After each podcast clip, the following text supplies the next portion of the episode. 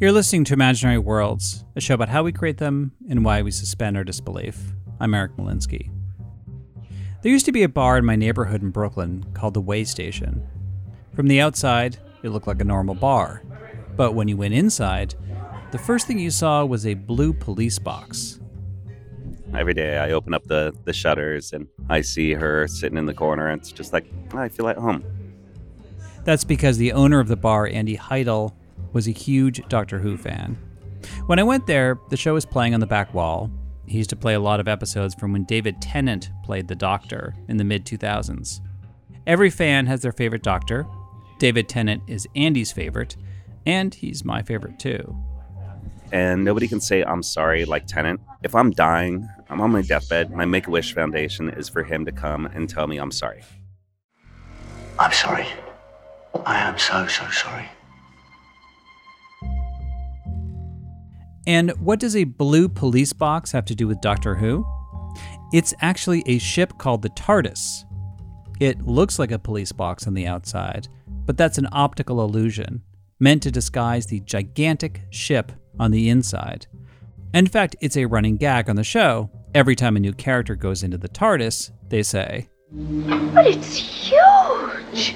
It's bigger inside than out. You know, it's actually bigger inside I know. than it is on the outside. I know, I know.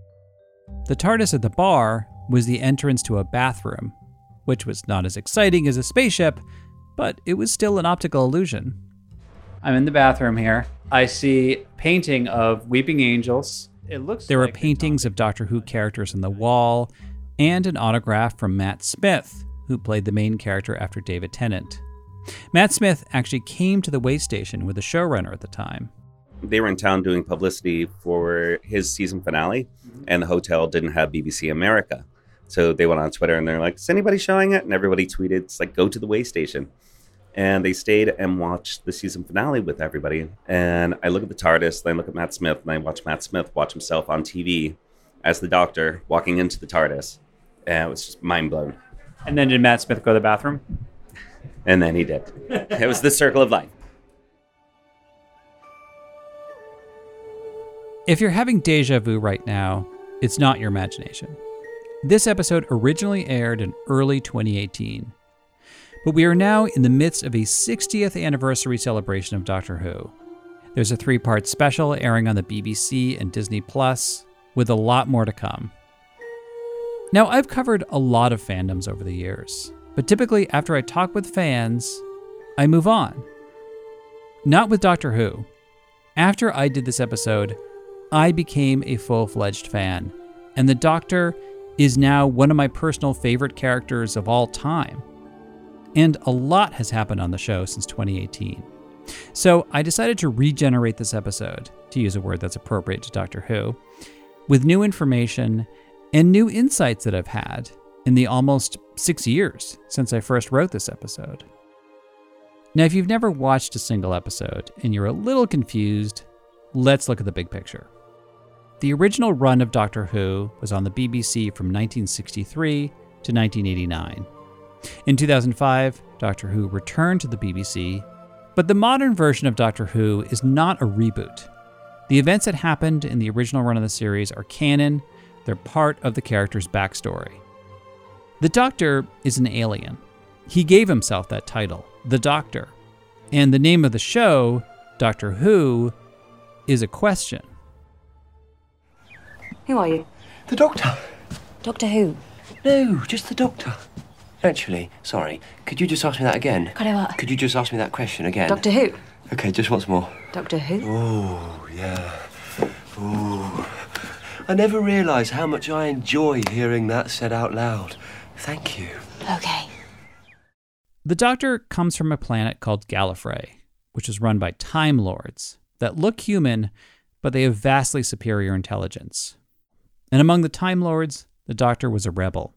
He stole one of the time traveling spaceships, the TARDIS, so he could explore the universe. And he often has human companions. They can be like stand ins for the audience, ordinary people going through this extraordinary adventure of traveling with the Doctor. The other thing about Time Lords is that they live multiple lives.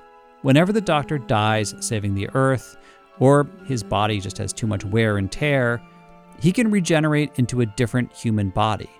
And thus, a new actor will take on the role.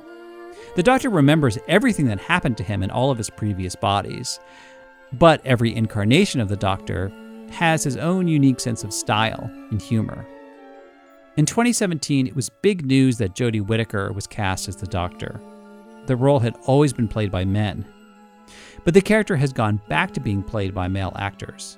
So I'm going to refer to the Doctor as he for most of the episode. And once again, the show is at a crossroads. This month, Ncuti Gatwa will become the 15th Doctor and the first black man to play the role.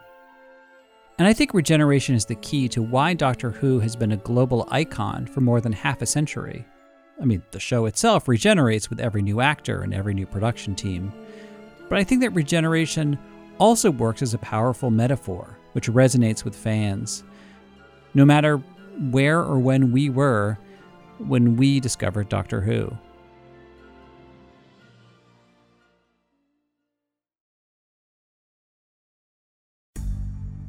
I was watching a class that Hans Zimmer teaches on Masterclass.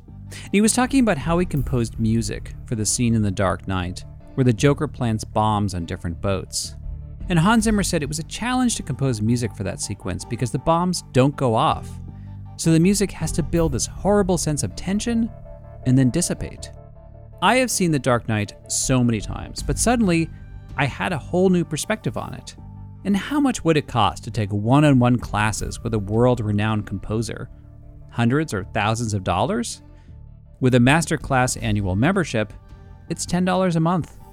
Memberships start at $120 a year for unlimited access to one on one classes with 11 categories, and new classes added every month.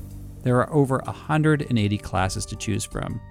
You can also watch Neil Gaiman talk about how he wrote the Sandman comics. And Kevin Smith talks about how his style of writing dialogue was influenced by Stan Lee. This holiday season, give one annual membership and get one free at masterclass.com slash imagine. Right now, you can get two memberships for the price of one at masterclass.com slash imagine. Once again, that's masterclass.com slash imagine. Offer terms apply.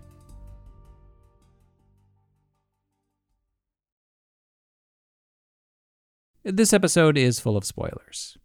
If you want to do a deep binge before you listen, there are different eras of Doctor Who streaming on Max, BritBox, and Disney Plus in the US.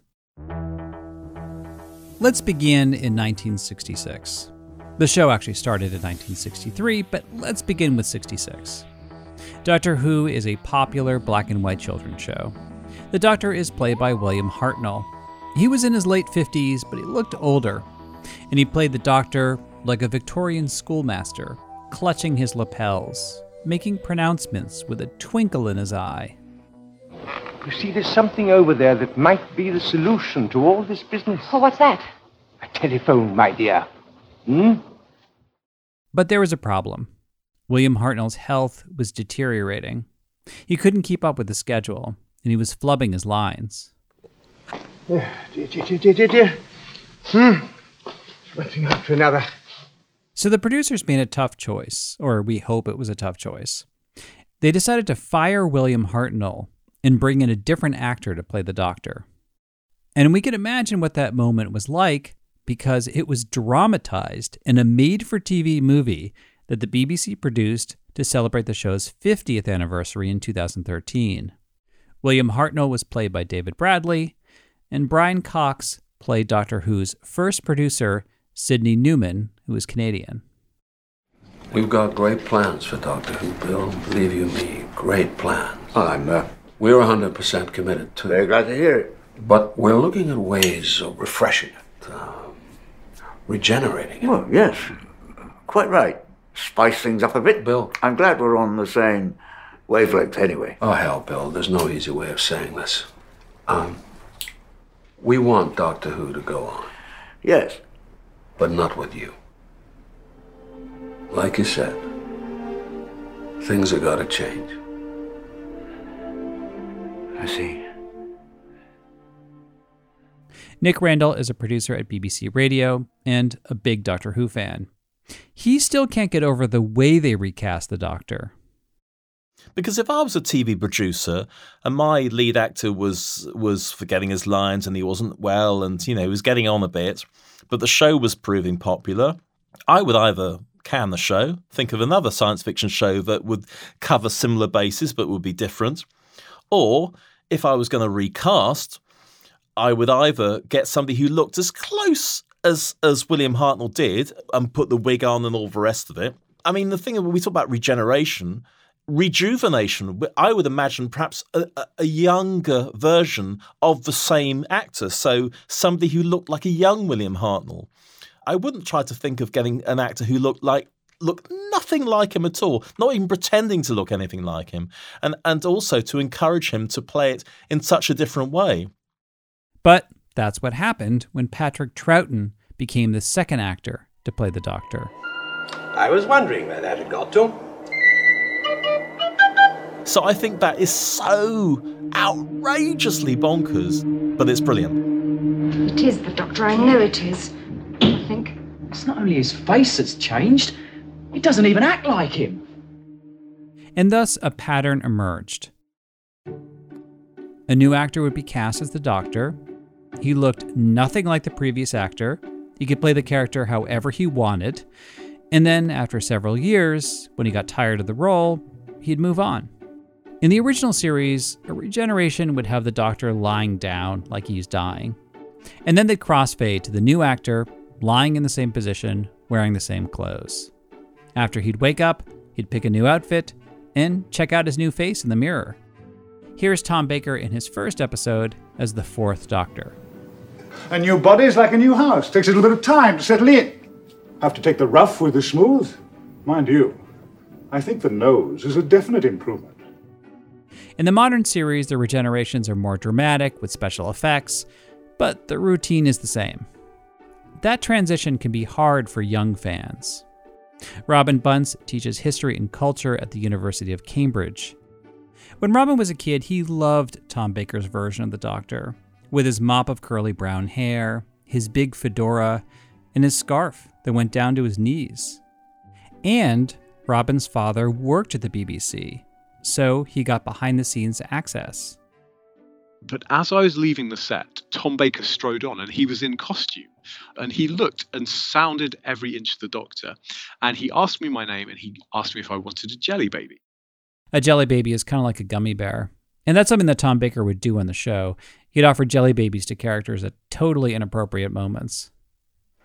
Would you like a jelly baby? Would you like a jelly baby? Would you like a jelly baby? Shut up! And then Tom Baker left. The next doctor, played by Peter Davison, had feathered blonde hair, and he dressed like a gentleman about to play cricket. Was that traumatic for Robin? Oh, enormously. Yes, enormously. Um, in fact, I didn't watch the show for two years after that. To this day, I've never forgiven Peter Davison for not being Tom Baker. And really, the, the trauma of my life is that as a young man, I used to look a bit like Peter Davison. So when people discovered I was a Doctor Who fan, they say, oh, yeah, and of course you look like Peter Davison, which is exactly the wrong thing for, to say to me. I started to wonder what do all these different versions of the Doctor have in common? There's a famous quote that a lot of actors and writers have referenced as a lodestar for the character. It comes from Terrance Dicks, who wrote Doctor Who in the 70s. He said, quote, The Doctor never gives in and never gives up, however overwhelming the odds are against him. The Doctor believes in good and fights evil. Though often caught in violent situations, he is a man of peace. He is never cruel or cowardly. The playwright Mac Rogers loves Doctor Who. And when he was a kid, the Doctor was a role model for him because the character didn't rely on weapons. He outsmarted the villains, and he sometimes had compassion for them too. I, hadn't realized how much I was hungering for someone who wasn't an action hero, for someone who was more of like um, a, a hero through intellect and through joking. And Mac says there's a key question about the Doctor which is baked into the format of the show is the doctor on a quest to fight evil or not? Are his adventures part of a quest, or are they just a, an epic series of failed attempts to go on holiday? The doctor is fundamentally a troubleshooter. The doctor comes in and averts crises. The doctor is never there to build the better system that might need to come after the crisis has been averted. Because he can't. That would destroy the the concept of the show is that you're in a different place. Every single episode, you're in a new world. You're in a new story. The Doctor's relationship with the human race is kind of like a step parent who really wants to impress us. We're his favorite species. He cheers us on when we're doing well, but he also delivers harsh lectures if he thinks we're not living up to our potential.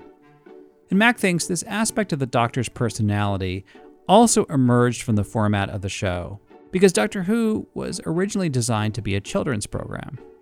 I think at a certain point, the doctor very often needs to spell out the moral of the story because where adult critical faculties might tease out that moral from the actions of the story, children necess- not, don't always necessarily bring that same level of analysis to a story. And I think very often in children's books, you see like a, like a literal verbal explaining of the message of the story. Yeah.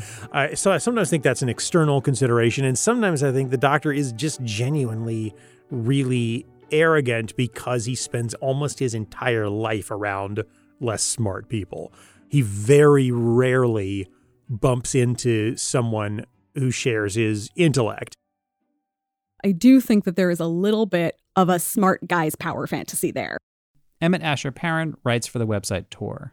There's the aspect of like, you know, we always talk about the male power fantasy. It's like, you know, big guys like This is the beta male power, power fantasy? Right, exactly. it, it kind of is, especially. I mean, if, if you're like a, a nerdy lady, you've, you've had guys do. I mean, I've had guys come up and try to explain Doctor Who at me, which is hilarious because I'm like, you're doing, you're just sort of aping your favorite character. You're you're doing what he does.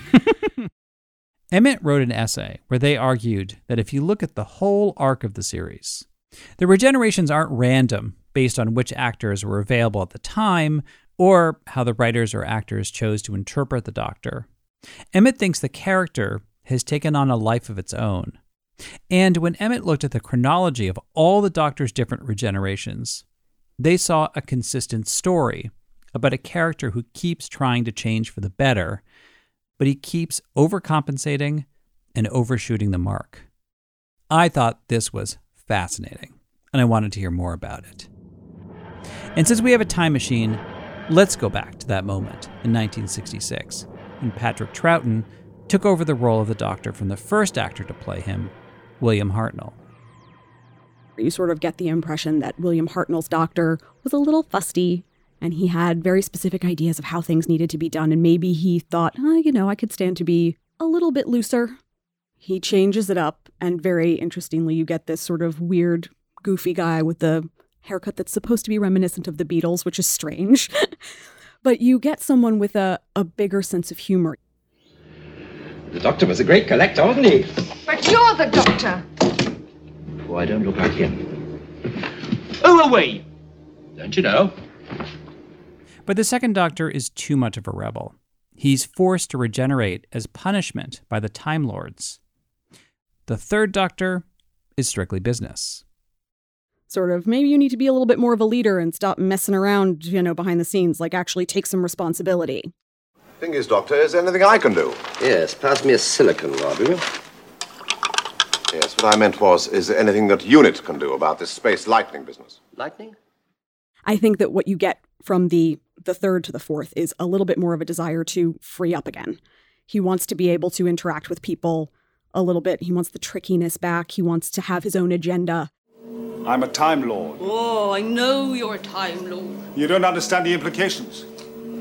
I'm not a human being. I walk in eternity. What's that supposed to mean? The fourth Doctor, played by Tom Baker, had great chemistry with his companion, Sarah Jane, played by Elizabeth Sladen. And from that point on, the Doctor becomes more invested in his companions. But that leads to deeper questions. Why does this alien, who is practically immortal and infinitely intelligent, want humans traveling with him? Do they keep him grounded? Is he lonely? How close should he get to them? Emmet says this question came to a crisis with the fifth Doctor, played by Peter Davison, who optimistically took on a batch of companions. And then they all left him, usually in traumatizing circumstances. A lot of good people have died today. I think I'm sick of it. You think I wanted it this way? No, no, don't leave. Not like this. I must, I'm sorry.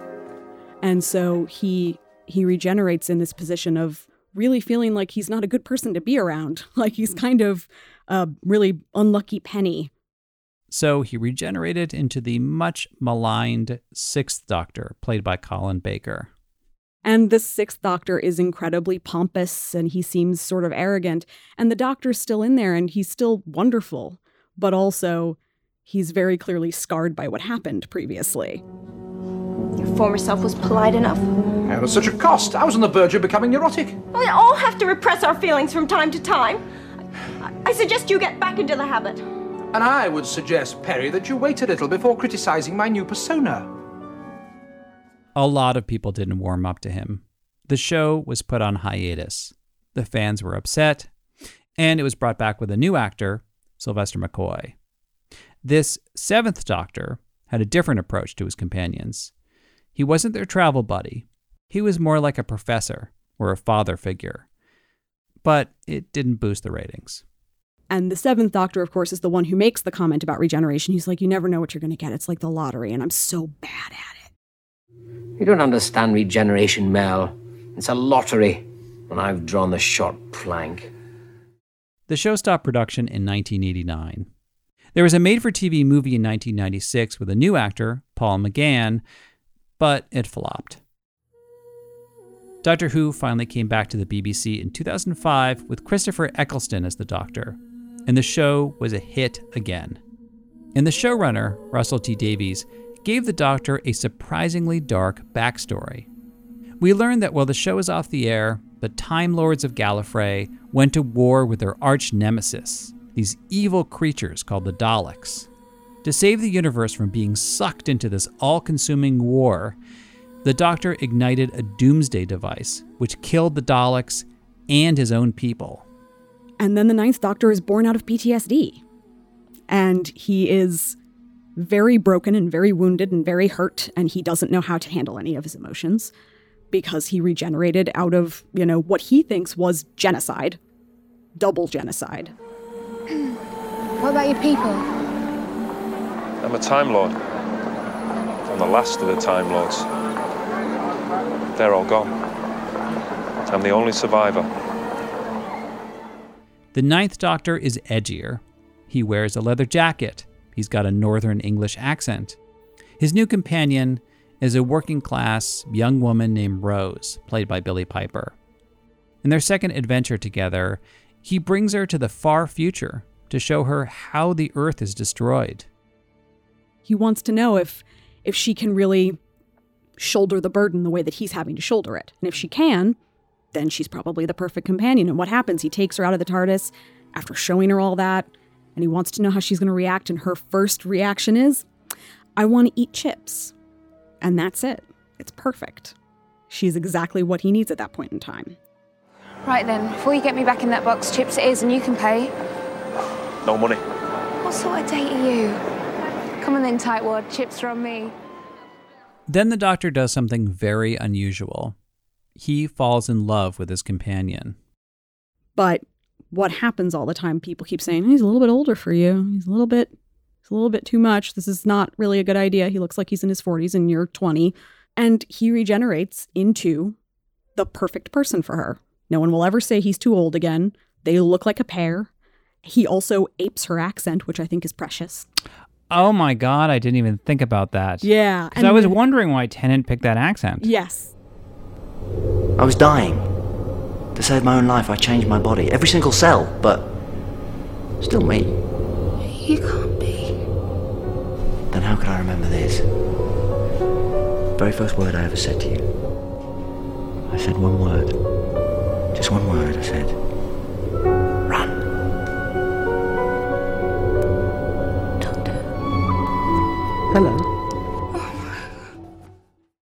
They end up separated for completely fantastical reasons that I won't go into, but the 10th Doctor never really gets over that loss. The 11th Doctor, played by Matt Smith, is quirky and fun, but he tends to repress those darker emotions. He's very restless. He actually gets married to an equally unavailable time traveler. But his true love is for his companions. He adores this married couple, particularly the character of Amy, played by Karen Gillan. Why do you keep coming back for us? Because you were the first. The first face this face saw. And you'll see it onto my hearts. He loses them too, again for fantastical reasons I won't get into, but the loss feels real. Emmet thinks that's why he regenerates into the grumpy 12th Doctor, played by the Scottish actor Peter Capaldi. And you do get the influence again of the companion Amy imprinted on him, like, you know, it's like a hen, like a little chicken. And he apes her accent too. They're both Scottish. Oh my god, I didn't even think of that either. Yeah. This doctor protects humanity while keeping us at arm's length. I'm the doctor. I've lived for over 2,000 years, and not all of them were good. I've made many mistakes, and it's about time that I did something about that. The 12th Doctor eventually comes to peace with himself. He also senses that his mansplaining or alien splaining has gotten tiresome. And with that thought, he regenerates into the first female Doctor, played by Jodie Whittaker. Although not everybody at MI6 got the memo. Don't be ridiculous, Franklin. I've read the files. The doctor is a man. I've had an upgrade. Hi. The 13th Doctor starts out with a sense of renewal and optimism. She takes on a batch of companions. She cheers them on like a team captain. But when she discovers that her history with the Time Lords was not what she thought, she'd been lied to, she becomes aloof and introspective. Her companions feel frustrated. Towards the end of her run, the Doctor runs into previous companions from the 1980s Tegan, who is a companion of the ill fated Fifth Doctor, and Ace, who is a companion of the professorial Seventh Doctor. Tegan. Ace? That is a good look on you, Professor. How have you been? Like you care. Tegan, we discussed this. 38 years. I'm Yaz. The only one here who doesn't really know what's going on. We used to be you decades back. When it came time for the Doctor to regenerate, for the first time ever, the Doctor went backwards.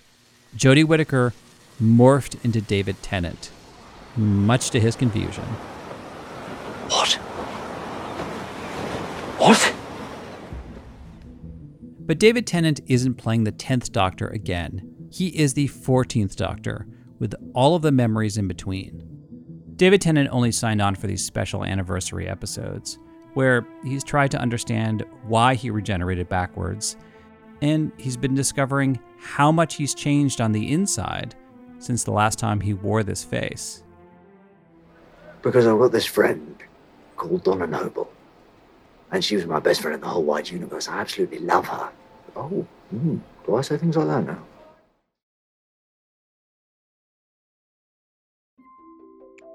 At the co working space where I do most of my writing, the owners are big fans of Futurama. There are posters and other things around to make you feel like you're working at Planet Express, the intergalactic shipping company which sends the characters to far flung planets. And as much as I like Futurama, I'd rather use 21st century technology like ShipStation. Shipping doesn't have to be expensive, time consuming, or involve the fate of the Earth. With just a few clicks on ShipStation, you can manage orders, print labels, compare rates, and automate delivery notifications. I know that a lot of my listeners are independent creators or they own small businesses. ShipStation easily integrates with major sites that sell online, including Amazon, Etsy, eBay, Shopify, and more. They also partner with major carriers. You can get instant savings of up to 89% from UPS, DHL Express, USPS, and much more. Let your customers shop risk free this holiday with ShipStation. Go to shipstation.com and use the code IMAGINARY today to sign up for your free 60 day trial. That's shipstation.com, code imaginary.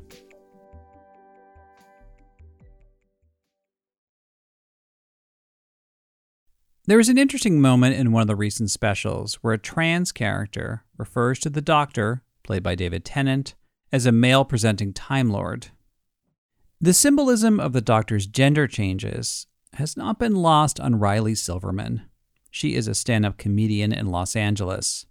And when she first began her gender transition, she was shy about it.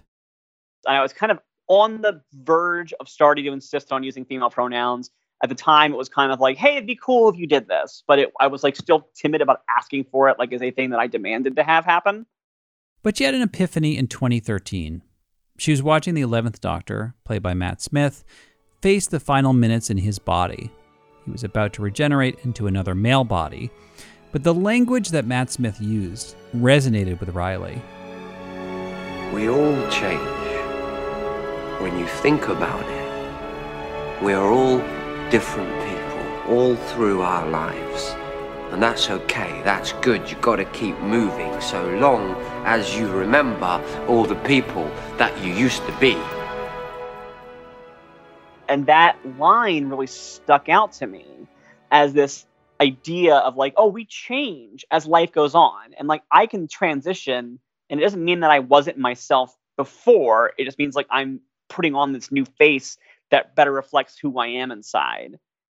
The next year, the 12th Doctor, played by Peter Capaldi, was having a tough time, and his struggles spoke to Riley's fears about how her friends would react to her changing. The Doctor's companion, Clara, couldn't accept that this new version of the Doctor was the same person that she'd been traveling with.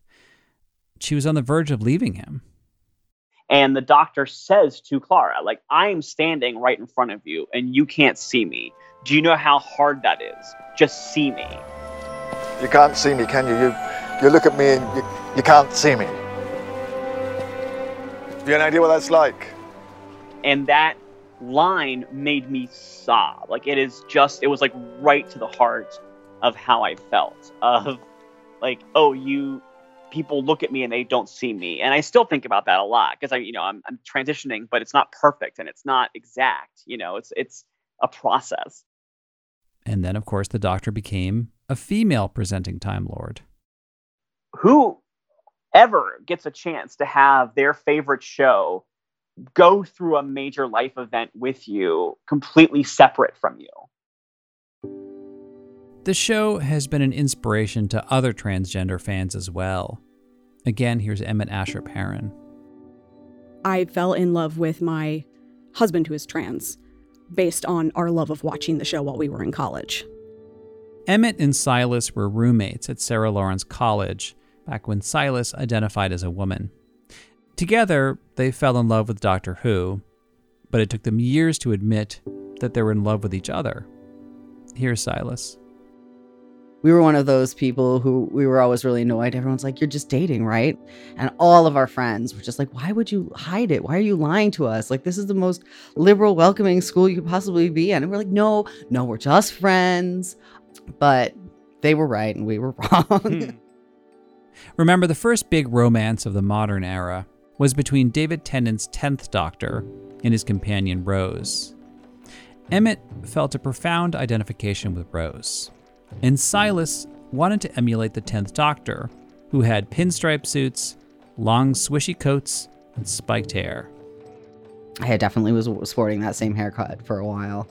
You kind of still are. Yeah, I kind of still am. I grew it out and it was sort of like doing like. In 2010, Emmet and Sylas cosplayed as the 10th Doctor and Rose at Comic Con.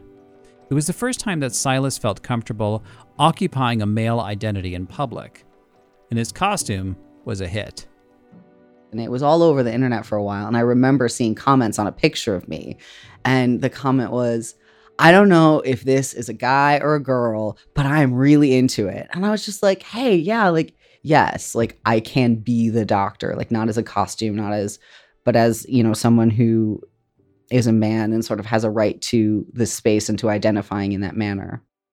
And how did his partner react? When I when I I just showed her the picture and I was like, "Isn't this great?" And she was like, "That is great. That's kind of something you want, isn't it?" And I was like, "Yeah, I think it is." That conversation can be really hard for some couples. I mean, Emmet would have reacted the same way whether the two of them had watched Doctor Who or not.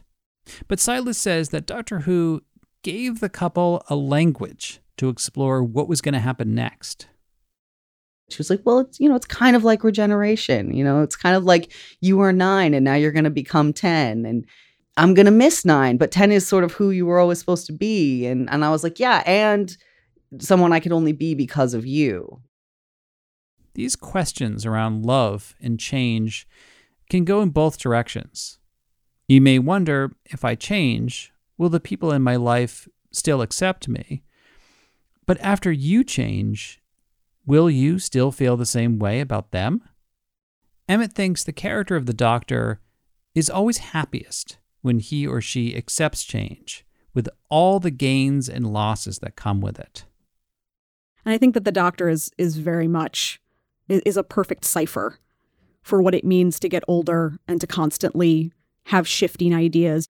And that I also think is a, a really useful thing that the doctor provides people the ability to understand that it's okay to shift and change, which I think a lot of people think of as a, a scary or a bad thing. He's sort of advocating the idea that change is good and that you should want to be different people in your life because that means that you're evolving. Those themes of change and evolution are some of the reasons why I fell in love with this series. Ever since I was in junior high, I've been going through my own attempts at regeneration, trying to shed whatever parts of myself that I didn't like. I enjoy purging my belongings, getting rid of old things, old clothes. I've moved around from coast to coast. I've changed careers. I've lost touch with people. I've also made new friends, new relationships. That constant drive for change can be healthy. Sometimes it's not. And since the Doctor is a time traveler, he occasionally meets earlier versions of himself played by the previous actors. And the current Doctor will sometimes cringe when he sees what he used to be like. And in those moments, I relate to the character a lot. Because when I think of the versions of me from high school or college or when I lived in California, I feel like everything I did or said happened to somebody else in a different body. I just share their memories. None of us get to live as long as the Doctor, but we try our best as we go through space and time at our own speed. And it's good to be reminded that no matter how many times we change, there are core elements that are always inside of us. The only difference is how we choose to express them. Well, that's it for this week. Thank you for listening. Special thanks to Andy Heidel, Nick Randall, Emmet Asher-Perrin, Robin Bunce, Sylas K. Barrett, Mac Rogers, and Riley Silverman. If you like this episode, you should check out the rest of the mini series I did in 2018. I did an episode about the Doctor's companions and an episode about the Doctor's arch nemesis, the Daleks. I also interviewed the creature makeup designer for Doctor Who in 2020. My assistant producer is Stephanie Billman. The best way to support Imaginary Worlds is to donate on Patreon. At different levels, you can get either free Imaginary World stickers, a mug, a t shirt, and a link to a Dropbox account, which has the full length interviews of every guest in every episode. You can also get access to an ad free version of the show through Patreon or buy an ad free subscription on Apple Podcasts. You can subscribe to the show's newsletter at imaginaryworldspodcast.org.